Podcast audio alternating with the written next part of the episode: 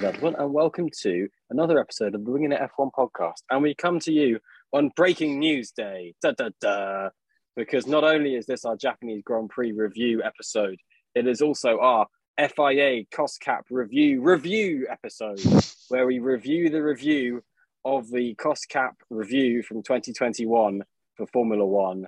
And there isn't much of the review to review, it is simply a statement on said review. But enough of that. Let's introduce my co-hosts for today, who will help me trudge, drudge, Wow. whatever the word is, through the quagmire of FIA regulation uh, for the Japanese Grand Prix and for the cost cap. Nigel Chu and Adam Dickinson. Hello. Are you feeling upbeat? Are you feeling buoyant because of the the lovely world that is F1 regulation? Well, going off our private, that's not private messenger conversations, we're feeling argumentative. And it's probably going to continue. so that's, that's going to be I, li- I. I like buoyant. Is like, do I feel like I float more than usual because of the cost cap? I don't. Is that the the question in? Jesus Christ. It depends question in because the 2021 championship isn't dead in the water like the Dead Sea, but is it the Red Sea or the Dead Sea you float in? I can't remember. So, um, it's a good joke. If I had, Haha. what's it? Um, Is it six million? If I had six million in notes strapped around me, I would could float be more. I think. Un, it could be under seven million dollars. We don't know how much under, and we don't know If it what floats. it's been spent on. Um, and we yeah, we don't know if it was paid in cash. Um, I'll pay in cash. all right, Nigel, you can fund us then. You can give us a cut of salary. I am funding you. It's a good point. Um, Nigel pays my wages. Um, but anyway, getting straight into it, where we talk about wages and all of that kind of um, gubbins. The FIA has confirmed its cost cap administration report for the 2021 season, and eight teams, well, seven teams received their um, compliance certificate today. Williams didn't get theirs because they handed in their original documents late. They've been fined for that. That's that's fine. That's fine. Aston Martin didn't get their certificate because they have been found to do a procedural breach of the financial regulations, which just means they've basically done it wrong, but a fine um, at the end of the day. But they could still get a um, a minor penalty, like a reprimand or a fine or a sporting penalty. Um, Red Bull Oracle Red Bull Racing is considered to be in procedural and minor overspend breaches of financial regulations, which is the crucial, interesting talking point of this, because they are the team in Formula One who have overspent, gone over the cost cap. They the, they haven't capped their costs correctly. I'm trying to put it in as simple terms as possible because there are going to be a lot of there's going to be a lot of jargon thrown around the next in the next 10 minutes or so as we throw around random words. Um, and so red bull are, have been found to be in a minor overspend which means that they are then there's a there's a litany of penalties but it's not a major overspend. It means it's under sort of 7 million bucks 7 million us dollars about 5 million uk pounds for 2021 not for 2022 but that's a different podcast. Um, and this time next year, Red Yeah, Bull this gone over it again. this time next year there'll be a fantastic um, re- excuse, which will be Liz Truss. But anyway, um, like I say, it's a different podcast. the Truss Um, effect. the Truss effect on F1 is genuinely an essay waiting, waiting to be written, and unfortunately, I, watched- probably I probably would write it if I was still working in F1 journalism. I think I do it at his, fi- for his final project at uni. Yeah, Adam still I- got I- a dissertation. I watched a really good uh, uh, video about from HITC Sevens about what um, the UK's current financial predicament means for football. So I'd recommend that if you're interested Oh. in football and politics and the economy, because that was very interesting and in depth and well thought out. It may it may have transferable um, Skills. qualities to the Formula One Value. world. Yeah, um, value. There we go. Um, but anyway, returning to Formula One. Um, after that, really interesting recommendation from Adam. Um, uh, that sounded like a dig. I actually genuinely found that interesting. I'm going to check it out, but I'm really sorry. Um, but anyway, um, I've been trying to keep this buoyant and light, like I said, buoyant again, so we don't get um, get down in arguments like Nigel said. But anyway, um, Nigel, what do you think about the, the the the overspend? What do you think about Red Bull's overspend? Well, I thought I was being harsh, but then Adam thinks I'm not. So my opinion is, and it doesn't matter which team this is, uh, they should be disqualified from the 2021 Constructors Championship. Uh, because it's Red Bull, they should get a huge fine, like in the say 100 million pounds or something. Now, if it was a small team, it should be less, obviously, because you can't fine Haas 100 million. That would be stupid. But because it's Red Bull, 100 million or something. Uh, reduction of the wind tunnel time as well. uh, and that's what I'd do. I think it's that simple for me. I think I think that does that's a really harsh punishment. And, As a you know, blanket- especially as a for blanket for- overspend. For being, you know, so minorly, oh, we don't know if it's seven million US dollars. Yeah, we don't know if it's one million US dollars. Blanket, Yeah, whatever it is, whatever it's been spent on, whatever it, whether it's marketing spend, whether it's, um, can be proven that they just their their budget for the the car and for most of it didn't go over, and it was say it was hypothetically something completely different. You still Yeah. think I, I think because Okay. we we've got a rule, so you've got to obey it. Basically, it doesn't matter if you're Mm-hmm. one pound over or, or whatever. Mhm. There's a rule there, and if you and if you let them get away with it, that that then other teams will just get away with it in the future. You got to be harsh because this is the Mm. first time we've had this situation, obviously, because last year was the first time we had the budget cap in proper effect. So you've the FIA have got to go big and punish them harshly, set a precedent so it won't happen again. So I think what I'm saying is pretty, you know, punishing. I think What? Why does the fine change? because if you if you has, you cannot fine them hundred million. So why should you find Red Bull that? Is the is the disqualification from constructors and then a in real terms um, returning of the the prize money that the the I know something like thirty million odd prize money for finishing second in the constructors Yeah. is that is that not and then wind tunnel is that not fine enough? You want to put a huge fine on top of that, or is that I don't know. I think that's I just think. Mm, yeah, that's, that's a good point. Maybe the disqualification just for the constructors is enough. Actually, maybe. disqualification constructors? Uh, I mean, yeah. for me, I think um, what's done is done twenty one. Let's be honest. mm, and I, I, I do help. I do kind of subscribe to the kind of point of view. If um if there is necessity for a major punishment, that it be um future based, that it be sort of okay. in, in line with the kind of like a community service esque kind of vibe for punishment, like yeah, yeah. where you've got to you'll have wind tunnel time reduced, like you said, where you then have to sort of pay off a higher fine and and things like that. Not like um too much more, but you paid say, say you say it's like a three million, you pay ten million, that kind of thing, Mm. and and just that you know that makes it not like it's a calculable risk then to take. Like you can't say, oh, okay, we just have to pay it back in the later years because you know that is the risk with the budget cap with the budget cap penalty that it can then be a strategic penalty. Yeah, that's Like- the thing. 'cause, like, then you might push more for one season, then like take the hit in future seasons Yeah. if it's kind of worth it. So that, that's the only problem with that. I should say disqualification from the championship that can't happen for a minor breach. By the way, that's just what I would do. You can only be reduced points. You can't be excluded. I think Mm. for for the rules. But yeah, Yeah, I think there is. Um, Adam, what what what's your um personal Adam Dickinson line then? In the same way Adam that Nigel Dickinson, just put forward his his his position. I I think I subscribe more to your future facing um, approach. I think where um, me and Nigel disagreed earlier was his, um, you know, him talking about the um, that if they got banned, if they got disqualified the constructors last year, and then they'd be in the shitter. I don't think that's accurate. I think it's not. I, I just don't think it changes that much, to be honest, about Red Bull and who they are now and going forward. So that was kind of my main disagreement with what Nigel said earlier in private. But yeah, I think I mean, could could you have a reduction for the budget cap in future years for a team that goes over? Yeah, Like totally, in, in totally. I in- mean, in, in- real terms, that's what a fine would be in the, in Yeah. the long run.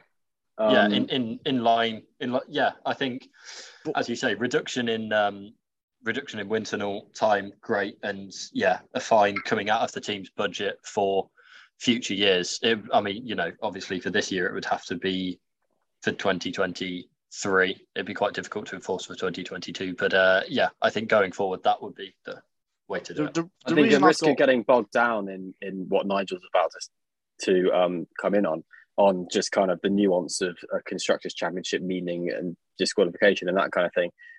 To me and Nigel, we both think it would mean a bit more, and the reputation of the team is important in this kind of regard. And if if you are legitimately disqualified from a constructors championship, you are legitimately um, officially confirmed as having cheated, and that's a very serious offence. But you're also right in the long run, Adam, that down the line, this kind of thing can be when it's so. If it's the day after 2021, then it would be way worse in the way that you look back to Schumacher being disqualified in 1997. That was done a, a month, not even a month or so after the championship had finished there, um, and he was second as well. But since then, he was able to kind of regroup and carry on. His sponsors stayed the same, and so on. There are different scenarios such as Crashgate, which I think is one that's a really awkward one to bring up because obviously it was it was a deliberate crash, um, but the way it came out was similar similar in that it was a year and, a bit on from the event, and then the reaction then became Renault essentially being given a delayed forced removal of the works team from the sport, but the team can remain as Team Enstone, and various senior figures were given um, at points at the point at the time a lifetime ban from Formula One for Pat Symonds and Flavio Briatore, which has been brought down. But um, yeah, like and they lost sponsorship and so on. They, you know, Fernando Alonso was already going, but they was but things like that. And there's lots that you know, it's the kind of scenario that I think every opinion is correct and every opinion is incorrect because it's the kind of thing you just need to see play mm. out in the court of public opinion. To be honest, to see what happens, every route could happen, in my Do you- opinion. when when you say about the constructors championship and how I, I don't see how that being stripped kind of makes if that's the punishment for cheating then surely that's not the um you know that's kind of a symptom of it rather than the the root cause which is if they get fined or if they get point uh wind tunnel time reducted or whatever then that's still punishment for cheating. So if they get disqualified di- from the constructors disqualified- that's a- championship That's a, punishment as well. Disqualification from the constructors. Yeah, yeah, but, but what Freddie was saying is that makes it official that they've cheated and Oh, yeah, in terms no, of long-term ramifications I, I wasn't Yeah. implying that other things weren't cheating. What I was meaning with that is that it's such a, a black mark against a team's record that that whole season then for eternity will be marked as pointless and a waste and um, essentially just dishonest. And a footnote on a fine on a on a say a Wikipedia article, you you've got to go looking for. But if on if you have say a list of results and one of them is always disqualified, that's much more blatant. The reason I've got my opinion is I'm basing it off 2007 Spygate, and McLaren were exclu- excluded from the championship, but Lewis Hamilton and Fernando Alonso kept their points, finished second and third, in the end just missed out on the title, and they were given a big hundred million pound fine, which I think is still the record of the biggest fine in F1. That is basically what I'm. I'm taking that. and I know it's completely different, but I'm using that and using it for this. That's that's how I've come to my view. Yeah, no, that's totally totally worthwhile of a opinion to develop and and put towards it. Um, Mm. because to be honest, I think all of us would agree that Spygate at the time was massively overblown for what it was. Um, in hindsight, in that I mean, it it was documents in possession in McLaren, but in the way it was was I'm pretty sure they weren't necessarily used so much for the design of the cars, but um, it was a big yeah deal. that's yeah that's my understanding of it well as well i think the issue is that kind of different different punishments mean different things to different teams if you take you know if williams had finished second in the constructors championship last season and you take that away that and you take the money away Does- doesn't that came from it.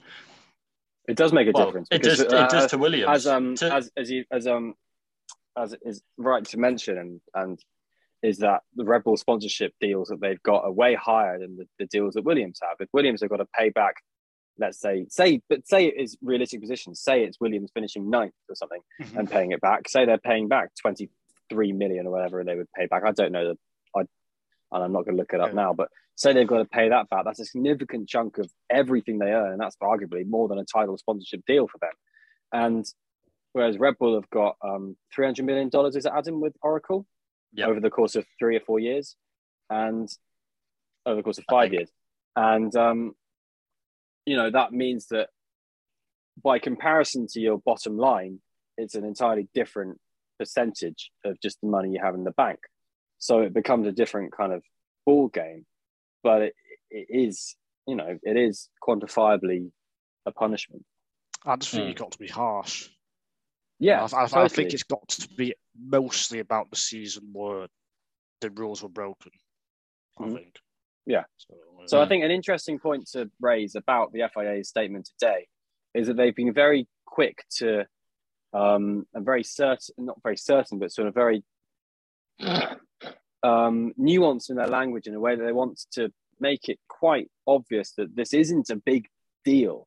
I think there's been a lot going ar- around recently that sort of, I mean, even the stuff about $12 million breaches and things like that and major breaches and so on and so forth. But I mean, and we've, we've said it in this podcast, it could be realistically at the moment because we don't have the transparency there. We don't have the, the, the, the spreadsheets and whatnot. We don't saying that it's $7 million, that kind of thing, but it could realistically be a lot less. It could be, um, in the grand scheme, it could be 500 quid, let's be honest. Um, and the FIA very clear to say that, um, you know, that everything's been done in good faith and, and there's been a lot of cooperation throughout the process. So they're very quick to sort of say, Red Bull are, are doing the right thing here. There's been a procedural breach and an overspend breach, but they've been doing the right thing. Everything's been going well and the kind of just tone of it implies that there's not um, that they're trying to quieten it down a bit. And now, depending on your opinion of the FIA, and I think it's a legitimate uh, perspective to have of this, that it could be um, them just trying to move the narrative on, but it also could be um, them trying to just say, okay, hold your horses a bit, guys, because you're, you're getting overexcited. Where, where do you guys stand on on that front? Adam, what do you think? Um, yeah, it's it's difficult to know. Obviously, what's genuine, what's happened, because even within the minor breach, I don't know if they're going to announce exactly what the breach is, but you know, being ten grand over compared to being seven million dollars over is obviously a huge difference. So, and again, like where it's gone, there was was there the quote about um like catering service, or was that a spoof? I didn't. That's a, re- That- a report. I'll say. It's a report from Dutch journalist Erik van Haren, who is a very re- respected Dutch journalist, but I mean, um, it's one report so It's- far. yeah, and it's not, one it's not report. being. It's been taken up on social media more than on news. Social sites. media's called for Lewis Hamilton to win the title. Um, All right, so, Nigel, we know you've got a vendetta against everything. Hey, again, Apart every, from everything's a key word. What do you mean? But, apart- I've um, just said Red Bull should be disqualified with the constructors, and that's Yeah, not you a did big say. Verstappen should be qualified from the drivers, did you? Yeah, No, just like 2007 when. Um, yeah, Yeah, we're getting sidetracked by puerility. So yeah, I think again, I think it just really depends on where it is, and I, I think the issue is transparency. I don't feel like the FIA has maybe the good faith to, um, like you say, take them at their word that this isn't just PR. That's kind of where my issue is. yeah. I, think Question the- marks are. the problem is over the last few years, the Ferrari engine fuel Mm-hmm. saga from 2019, which affected the 2020 season, that been kind of put to one side uh, just during preseason testing or on, on the eve of preseason. Was it the On the eve of the final day of pre-season testing Yeah. at six o'clock at the exact end of the session, when everyone was interviewing drivers. Yeah, Yeah, that along with oh god, my mind's just gone blank. uh, what else? Is, I don't know. Well, there's just, been a lot of just, just generic generic messes that have been kind of staple Yeah. to Formula One, which we'll get onto when we're talking about the It- Japanese Grand Prix. Yeah, a lot, a lot of inconsistency. Abu Dhabi, there you go, Abu Dhabi last year, obviously, just all of that. It does make it difficult. But equally, like Adam said last week when we was talking about this, the FIA can't win whatever they do. Massive to go for the most extreme punishment or the lightest punishment, Yeah. or somewhere Yeah. in the middle. It, you know, there's going to be fifty percent of the people are happy, 50 percent are not. But it's tricky. And I do think they got to set a precedent. I think a, har- a harsh precedent. I think I think a precedent does need to be set, particularly considering it's the first rule set, and Yeah. the FIA are very kind of keen usually to be um, lenient on that kind of scenario if it's the Mm. first time it's been applied um, as a rule, if it's different and so on. But I think in this kind of instance, it's one that that necessarily isn't necessarily the way forward. And w- but one thing I would say, and Red Bull have been Red Bull have obviously released a statement this evening um, saying that they believe they've complied. They're sticking to their guns on that, and I think that's a crucial point we should bring up as well. We can't take the FIA's word necessarily as gospel because every steward's decision we seem to disagree with. So um, I, I, I, I, some, I do tend to fall on the line of I think the teams tend, tend to have a better understanding of the rules than the FIA do for the majority of the time. And I mean, we can name many examples where Red Bull, particularly last year, with the raid team radio to FIA, where Red Bull were reading the rule book to Michael Masi. Uh, Spa rings rings true when they put Sergio Perez back in the race and things like that. So um, it's, it's not over till it's over, obviously. But I mean, I, I, I, I don't think Red Bull are guilty yet in my mind. Basically, Ooh, I didn't expect to hear that. I just didn't expect to- guilty.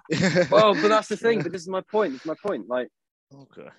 um, my point is, if if there then needs to be a formal investigation, which means it's not then the Cost Cap administration, means it's kind of a, a wider group. I'm pretty sure of an investigation. Um, then I would, I would be inclined to think that there's more. You know, I, I would naturally. Basically, if, if this was a, an odds game and you just say who's more likely to get rules correct and to understand them better, the FIA or Red Bull Racing as a as a Formula One team, I would say Red Bull Racing, and that's basically what I'm saying. So Yeah, I get, I, I get that. I get that. And- yeah.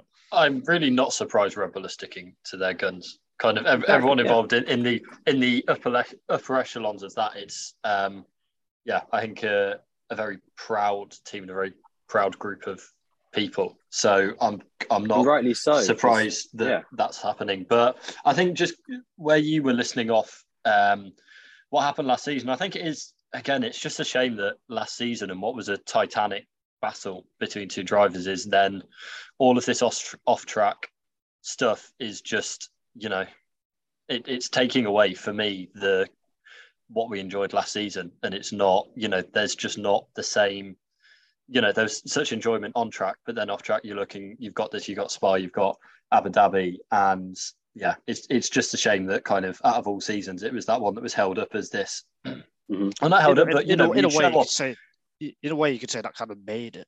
In a way, No, I don't I, think I, so. I think- wouldn't I, I, I, would say wouldn't. I would say the the, the um the clouds came over Abu um came over in Abu Dhabi and the the, the storm is Haven't arguably just since. starting. Yeah, Mm-hmm. so it's it's a shame that this isn't ever going to really be resolved. To get there's a feeling. That's the season that if, if you were wanting to convert anyone to F1, then you'd show them and you just say, watch this. And, you know, there was such drama in it and, you know, the absolute kind of everything you really want from a rivalry on track. And it's to then have that, yeah, as I said, um, Yeah, subtracted from by the goings on is just, it's a real shame.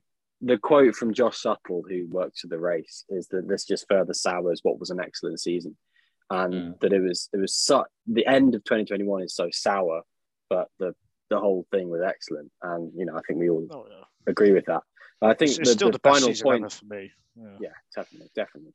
I think the final point to to throw in on financial regulation, Ross Brawn said that these would have teeth. These regulations. He he, he said he, he said what Nigel said about straight out just going, you're going to be thrown out, basically.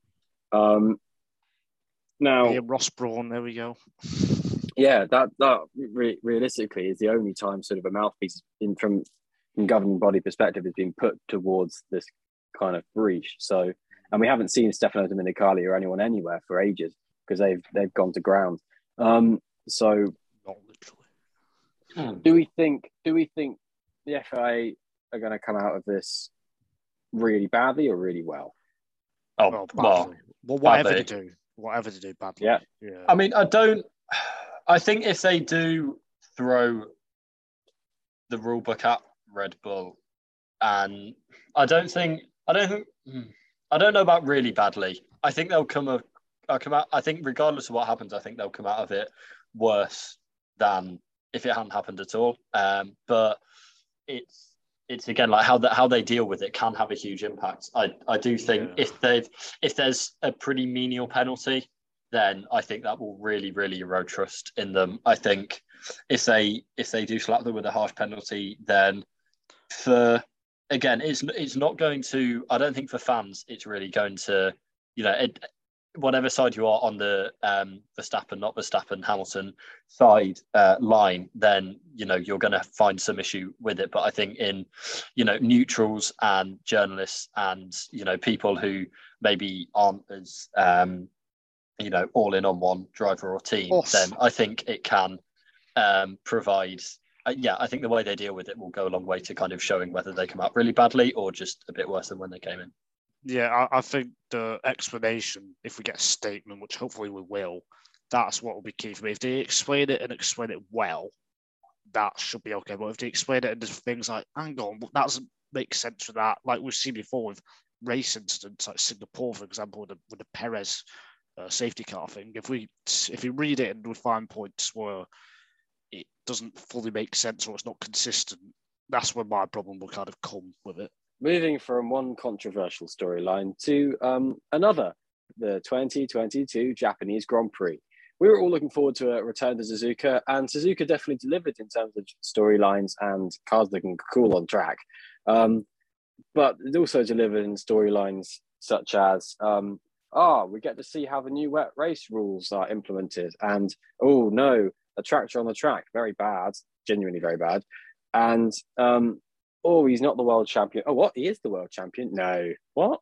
Oh, oh.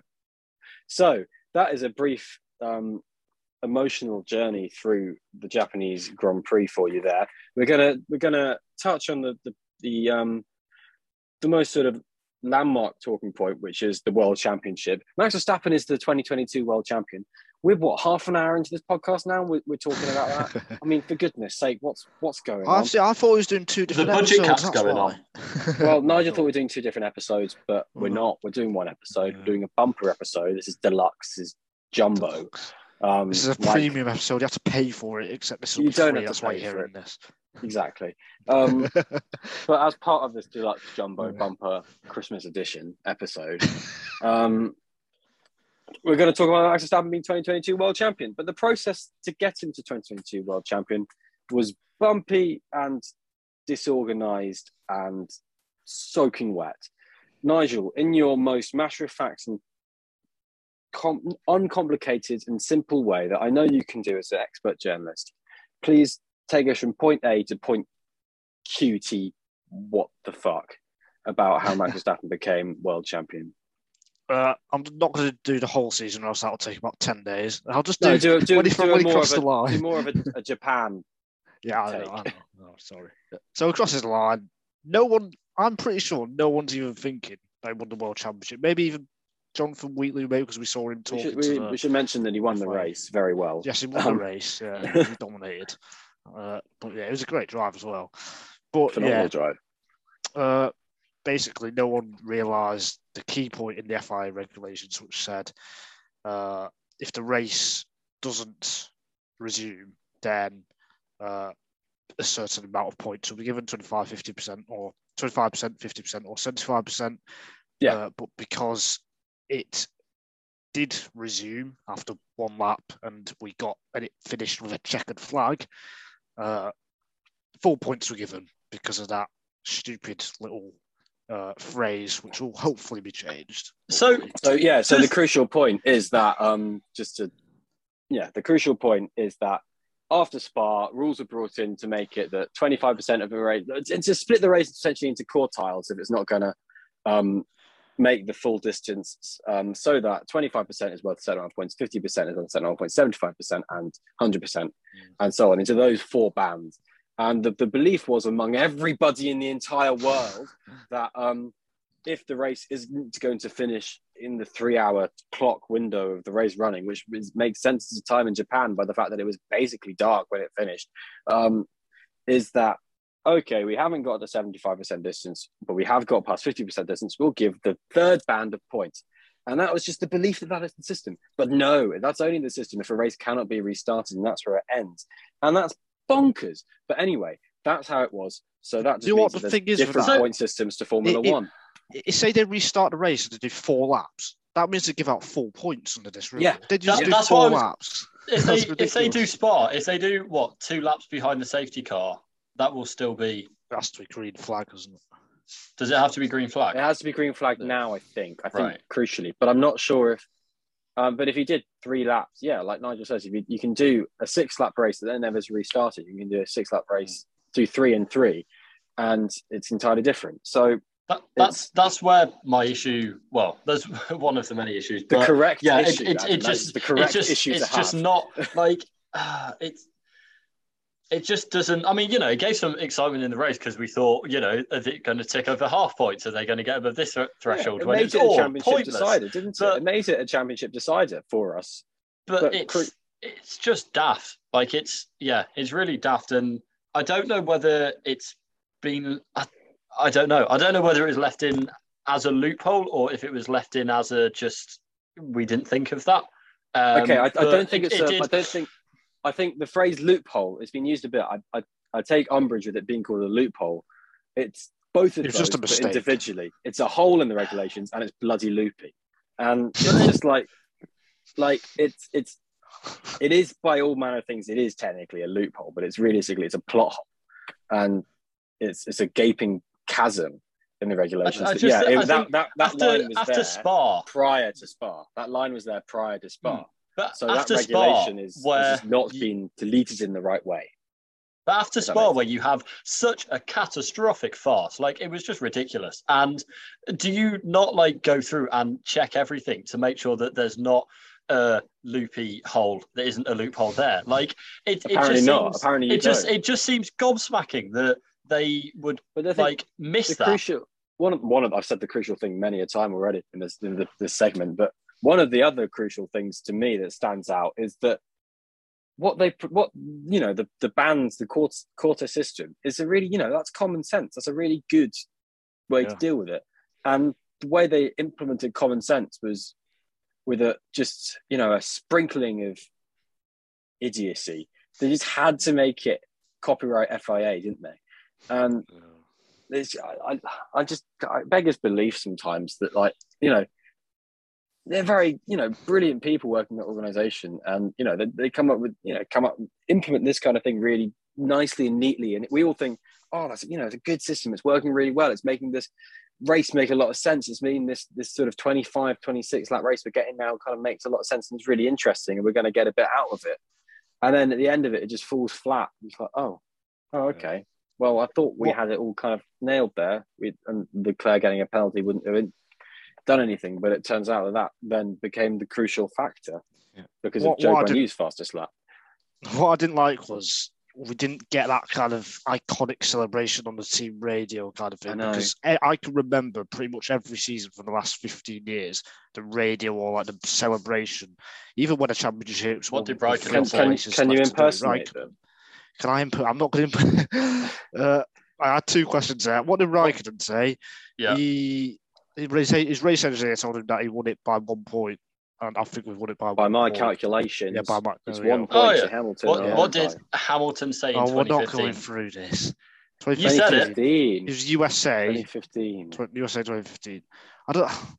I can't remember exactly what it, but like the moment is there. Like I can see the image See, with the flag, I- that kind of thing. I actually kind of, I think this is memorable. Like mm, it's not for the right reason. It, it's not. It's not for the right reasons. But it is him being in the like post race interview when he gets told, or like standing off to the side. He of should the have the post-race right to celebrate though properly. Like He did get the right to celebrate. Look on the. Oh, Red Bull it's certainly- Poon. There's a million says- photos of them celebrating. They look Oh, like yeah, they had a great time. I It's think not- I think both points are right in that regard. The- the- You don't have to have a you know a standoff on this one. Like it's certainly nice to find out and and you know immediately and to come across the line and have that release and elation. That must be mm. fantastic. We all heard the radio message in Abu Dhabi last year.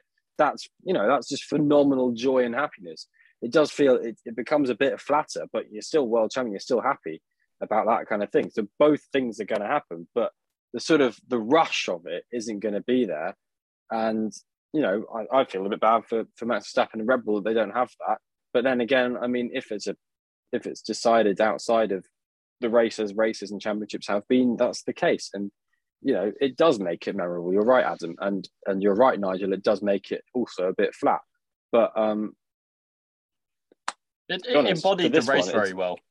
I thought. well, it, it, it um, I think I think Max, I think Max Verstappen took it very well, and I think he's found it quite funny. And I think Yeah. um, he's, it's the right driver to kind of happen to because of his personality. He's very relaxed and that kind of thing. I know on team radio he has his antics, but certainly over the last few years, he when it comes to like interviews or just talking to people, he keeps it very kind of neutral, was what he says. He doesn't get too Mm. positive or too negative, really. Mm. Uh, so it kind of worked out. It, it happened to him. to the FIA's credit, this regulation was known by them, and you know, if we look at the the race coverage on the on-screen graphics for the whole thing, did have the full point They didn't have the half point system or anything at any point, and saying they said at this point Verstappen would be champion, and so on, with plus twenty five, plus fifteen, and so on, and. I, Everyone thought it was crucially, the point with that, everyone thought it was wrong. We all thought the F1 graphics were wrong. The um, F1 Instagram thought it was wrong, um, which is um, quite funny. And but I, I, you know, I feel a bit bad for them because they were in the same boat as us. Probably someone sat in a, a flat in London working from home trying to figure it out. Um, and it's it's it's a shame that it's messy, but to be honest, that's that's trademark. But one thing that shouldn't be trademark and is a you know not something that should be worth having really a segue into really is the everything that went on with the the recovery of uh, Carlos Sainz's crash car, which aquaplaned off the road on lap one, fairly obviously, completely just went. Nothing Carlos Sainz could do, and as the recovery was, the recovery was to bring a tractor crane right onto onto one of the fastest parts of the track in the wet to pick up that car and move it off as quick as possible to get the racing underway again. Um, now, all the majority of the cars were led past the um, the tractor by the safety car at reduced speed, as is ordinary. Um, in dry conditions, when there's a tractor somewhere in the vicinity, but not normally on the track.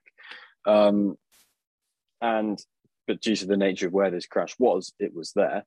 Um, Peter Gasly came past a, a bit of a quicker pace because that is customary for people catching the safety car queue when they're released. When their delta is then turned off, they can then be released and to catch with the queue. And then there was a red flag, and he was going too fast, and he got given a penalty. Um, but the main issue with this is that um, there was in horrific, treacherous conditions. There was a tractor in an awful location trying to recover a car, and rightly sparked memories of 2014, where a tractor recovering a car in a, in a for one of a better phrase, a less of a firing line location, uh, was hit by Jules Bianchi's car and subsequently injured him enough to cause him to die from his injuries in 2015. And, you know, this isn't on. Yeah. Uh, I don't know what whoever's whoever made the call, no, the FIA are investigating. Whoever, whoever made a call to a crane or tractor, whatever you call it, there, they've got a lot of explaining to do because it could have been a lot worse, quite frankly. And there was a marshal there as well. But what I will say is, I think Gasly is also partially at fault.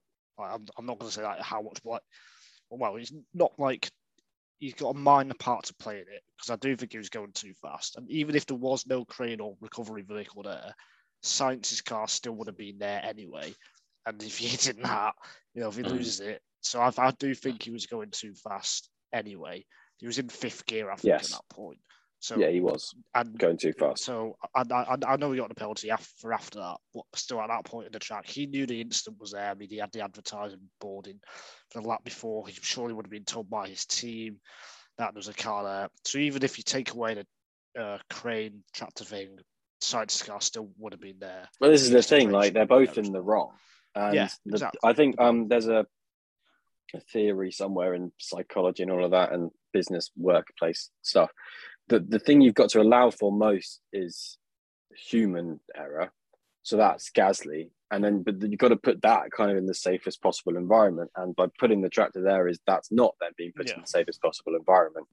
And um, like realistically, from that side, it's um, the the driver and the car's life comes first, and you know Marshall's working around the track. That all comes first, and the way you then work to get that comes second, and you've got to kind of make sure it's in a a safe scenario. And the reason that it took such a long time to recover Daniel Ricciardo's car at Monza, meaning there wasn't safety car restarts, because where that car broke down meant they had to do a live snatch, had to get the the, the the tractor out there, and that was not on a part of the track that could conceivably be seen as a racing line firing off. That was quite a safe part of the track that was parked up, but they were uh, approaching it with a lot of caution and, and making sure that cars were at other parts of the track to deal with it in, in the right way. And that just wasn't dealt with in this scenario. I, I don't think I don't think cars should be going past a track a crane on track at all. To be honest, I think the people. I understand that this incident is worse because of the conditions and where it was on the track, but I just think that shouldn't be a thing at all. Um, but yeah, coming uh, beyond that, I think I just echo what you said. It just brings back horrible, horrible memories of um, eight years ago, and it's it, I, again just inconceivable. It's it's like Nigel said, whoever called that, I you know how can you how how can you you know make that decision and think oh yeah that'll be okay? I do not understand, but um yeah, it's Yeah, not. that's the thing. Well, it's, Yeah, it's a it- it's panic just decision, isn't it? It is a completely panicked decision. Yeah, it, it's- it, it it's- might have been the marshal, might have been the guy driving the Yeah. thing, it might have been the FIA, it might be race control. You know, that's what needs to be found out, really. But if, if that if that's I there just- in itself, then that is an issue. Like if there's oh, totally, yes. like yeah. like that's not you know it, it shouldn't be on you know have several people it, there should be someone who can be able to mm. decide that and put that through and their word is gospel on it and if that's not the case then that's you know it makes the issue even bigger I think yeah, there's a lot to be said about the fact that just because something's been done for a long time wrongly doesn't mean you should just try and make that right. You should just stop doing that because it's been being done wrong for ages. And this feels like that kind of situation, particularly in the wet. And even if you're going to be, you're going to keep having tractors or trucks going on track at points, which is um, without red flags being in every race seems to be the only way sometimes, or just have very sort of convenient cranes off track, which is going to be impossible at the majority of tracks. Um, then you're going to need to just have a much better way of addressing this, and and to be honest, be more um, convenient. With, I mean, you can have a quick stop procedure and just have cars just line up behind the safety car on the grid, that kind of thing, and then go and return. You don't lose a lap. You don't necessarily you don't lose you know time with a red flag procedure and things like that so much. I mean that's probably me being incredibly naive about how an F1 car works, but um, if it takes if, if that tractor which was going in there was you know the impression was it was going to go in there, pick it up, go out quickly, and you could drive cars quite slowly around the track and let that for this instance instant you could probably do that in three minutes and make it a three minute um, safety car train to do that. Mm. And it's just a case of thinking about that and assessing the situation and seeing where that is. And I think, you know, one thing that, you know, is fairly good from the outcome of this is the outrage, if you will, to see that it will become more afterwards, mm-hmm. hopefully, with more of a system afterwards. Yeah, definitely. And I think Hamilton, going, back to Adam's point, in the 2018 Azerbaijan Grand Prix, Hamilton, they were going, there's Romain Grosjean crash and they had a truck. And uh, the safety car came out, and they were still going. They were going about twenty miles an hour past it, and even Hamilton was calling for a red flag or why why was the truck there kind of thing. So yeah, I absolutely agree with Adam. We shouldn't really have those cars going past those vehicles at all. I mean, it's happened in Formula E quite a lot as well, which is annoying. It's happened Yeah. in F1, obviously. So just all motorsport, we should have these. You shouldn't have anything bigger than an F1 car and so heavy and on on a track when there's cars going around, even if it is behind the safety car. briefly, we should touch on a few other things that have happened um, in the Japanese Grand Prix. Uh, the race did obviously get underway after um, a lengthy uh, delay, which is the right decision for the delay and the right decision for the race to get underway. I think we just agree on that. And but the race did allow for some good moments. There were some really good I- battles in there. I think, obviously, putting aside the first lap and all of what happened with Gasly, I think it was a kind of enjoyable, nearly sprint race. Um, once it actually did get under racing conditions, then I did I did enjoy it. It was you, you just had bits and pieces going on all over the field. You had a drying track, and you know Vettel making the uh, Vettel making the decision um, and having a good race, and Latifi going And with him. Latifi doing the There same, was- yeah. Yeah, and um, Leclerc and Perez battling at the end, Hamilton and Ocon um, for quite That a long a- time. It was a mesmerizing battle, that in my Yeah. opinion, the Hamilton Ocon battle, to be honest. Yeah. And I was I- hugely impressed with Ocon. Hugely impressed with Ocon. I think Ru- he's Russell's had, overtakes Yeah. through the field as well. Russell was doing some great moves. So, yeah, I think it was um, one of the better races of the season, I think. one of the better wet races of the season. Um, Yeah. it it was proper pure racing, no DRS on an old school track. So you've got to be brave, you've got to be bold. If you make a mis- tiny mistake, you can spin off that kind of thing. Yet pretty much everyone for the restart kept it on the track. And the, decision from Vettel and Latifi to pitch straight away, which is what I said they should do my work slack, Your head. paid off completely because he undercut uh, half a dozen cars uh, and got points. And especially for Latifi, in his final season, it now means every driver has scored points this season, which is amazing. I think Uh, crucially so for Latifi, did a great job. on Latifi, the rest of it, it wasn't just a gamble that went well either. I mean, there was luck involved, but the drive around that was really good. Yeah, The way he I mean, was, that- he was matching the pace, there are points where Norris wasn't able to keep up with him. And you know, that's impressive. That was it was actually genuinely a really impressive drive from him. And best similarly with driver of his Vettel, F1 the- career. yeah, in I'd- I'd Hungary though as that. well, in, in wet Yeah, conditions right. in Hungary as well. Um, and, and another And driver, I think, Silverstone it was good in the wet. Yeah, and and kind of on that track, I think this was Vettel's best race weekend since at least Turkey 2020, another wet race. Um, Well, Back in yeah, he just- 2021. I, Um, mm, I think this was better. No, sorry, I was Okay. thinking of back in 2022. I mean, to be fair, it's still debatable, but Well, back in 2021, I mean, if we're going to debate, was where he basically did an overcut on six or seven cars. so I think that was pretty good yeah, Um, no, that was in the good. dry. Um, I think make, making uh, Q3 this weekend was impressive as well. it was impressive. There were, and and there are a lot of just good drives that really stood out. And I think Nigel, your point about everyone staying pretty clean in the restart and then keeping it on the island for the for the next half an hour, forty minutes, excellent stuff. I mean, that's those are hard conditions to drive in, and they drove very well, very well. I think Yeah, you, absolutely. you had Zhou Guanyu's spin on lap one. You had obviously Carlos Sainz's crash, and you had Alex Albon pulling over with a retirement, not with any Mm. um, not with lack of skill from driving. And that's kind of it on that front, to be honest. Yeah. Leclerc Uh, obviously went wide at the final corner and earned himself a penalty for um, essentially for the way that he rejoined and and then nearly put Perez in the in the in the in the gravel. Um, Was that penalty right? Five seconds. yeah, Yeah, Yeah, yeah. yeah, yeah. I think we all kind of all saw it at the time and probably thought, yeah, it's a five second penalty. He's he's, he's gone Didn't off. know and- it, it didn't know it, it would affect the championship. No, did we? No. No, we didn't. Um, but it did. I mean, How the, the those two going into the first corner, that was fantastic. I thought Leclerc got it, and then you know going full guns blazing, Verstappen hanging it around the outside, Leclerc keeping it on the inside without causing a collision. It was you know in absolute soaking a brilliant- conditions brilliant on driving. Inters. That was fantastic. I mean, you, you know the. it, like we said with uh, Latifi and Vettel, you do just get, you know, in wet conditions, you get standout moments from people that you maybe wouldn't expect. I mean, Stroll on the first lap from his start, really, really ballsy Really move clever. inside really to the pit wall. Um, Really clever. yeah, just And you know, that was fantastic. we've obviously, I, I think we're, we're we're running a bit tight for time. We've obviously um had a lot of this podcast has been, you know, a bit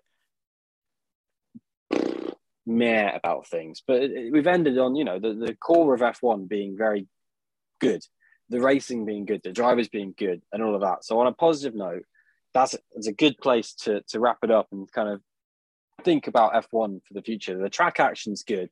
The the off track is what we talk about, but the track action is is seem from at Suzuka this weekend was pretty healthy. Um, we do have obviously more to talk about from F1 at this weekend. We've obviously got Gasly's announcement. There's um loads going on on on that side. Ricciardo's uh, basically said it looks like he's not going to be here and things like that. Um, we'll we'll get onto that in the future because we're running tight for time. But um, that basically then means that it brings to an end our cost cap Japanese Formula One Grand Prix review. Well, it's not been a cap special. on the podcast, has it? Like to, It's not a cap on the podcast. it. We- This is a cap on this podcast. budget podcast. It's a, there's a cap on the episode. We're capping the episode here. I feel like as a podcast, we are Spend. quite a budget podcast. We don't overspend on too much. Beyond man hours, Don't it's not. underspend either. Yeah. Um, we don't overspend on catering, that's for sure. Um, I've got a bottle of water here, and you guys don't have anything. Um, I've got a glass with nothing in it. and and I just got a mug, With and he's got somewhere wanna to hold it. his tea. don't want to spill hey, on the laptop. um, Don't don't don't try could and spit it on your laptop. Then. Don't try and spit it on your laptop. You don't want to spit it on your laptop. What are you What could possibly go wrong? Nigel, I can't see it though, Nigel. You're gonna have to tip Oh, it a bit too more. bright. Yeah, it's Tip too bit bright. It's bright. What is it, milk? Turn it upside down. Two upside down. Like this. Yeah. no, I can't. Really? just, just see like every second. Well, we've Try and lost decide Nigel. what it is as it comes. Yeah. Um, okay yeah. Well, we will be back in the future. Um, you can find more from us. on- Hopefully. Sorry. Yeah. Sorry. Sorry. Guys, I'm trying to wrap up the yes, episode. we will. We might not be then. We, might we not will be in back. the. We will be back in the past. No, If we're not well, we are. back, we are in the you'll- past. To be fair. You're stuck in the past. If we're not going to be back, you'll find out on our social channels at Winging It F1 on on Twitter at Freddie dot. No, that's, that's Freddie wrong. Dot. Bloody hell. That's a different one. Um, yeah, That's your Freddie Tinder. dot. Freddie's private. Boss, please, I don't have a Tinder username. I just have an account. um, yeah, at Fred Coates 1999 on um, Twitter, at Adam Dickinson 01 and at Nigel C. Journo. You can find us all there where we we talk with our dry wit and people don't get our jokes. Um, and if you if you've enjoyed this podcast, please subscribe to us. Please leave a nice review if you can on your chosen platform. Please share us, tell your friends, do all of that jazz because we we we're doing it for the validation. We don't like F1, um, as you can probably tell from this podcast. We love it.